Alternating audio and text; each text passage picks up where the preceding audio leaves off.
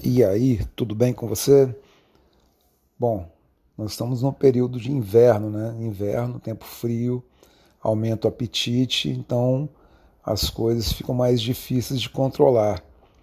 Dá preguiça de fazer exercício, dá vontade de ficar em casa, no quentinho, só degustando assim aquelas guloseimas deliciosas, assistindo filme, né? E fazer exercício mesmo ah, dá muita preguiça, mas olha, tem que superar esse momento, hein?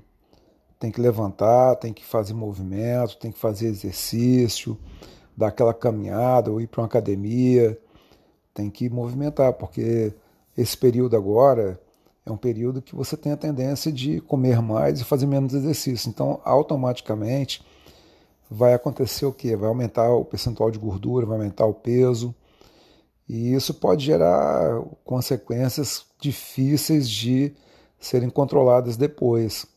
Ao passo que, se agora você conseguir controlar a alimentação e conseguir é, fazer uma rotina de exercício pelo menos umas duas, três vezes na semana para manter o metabolismo ativo, né? Isso pode trazer muitos benefícios para você quando o inverno passar e você ter resultados fabulosos até o final do ano.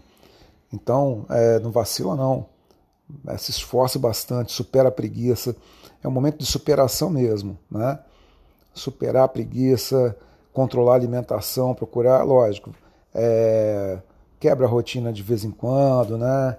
Come aquela, aquele caldinho, né? aquela comidinha que é gostosa comer no frio, mas em seguida entra na dieta, se controla, para poder passar por esse momento sem muitos ganhos de peso e de, e de gordura, né?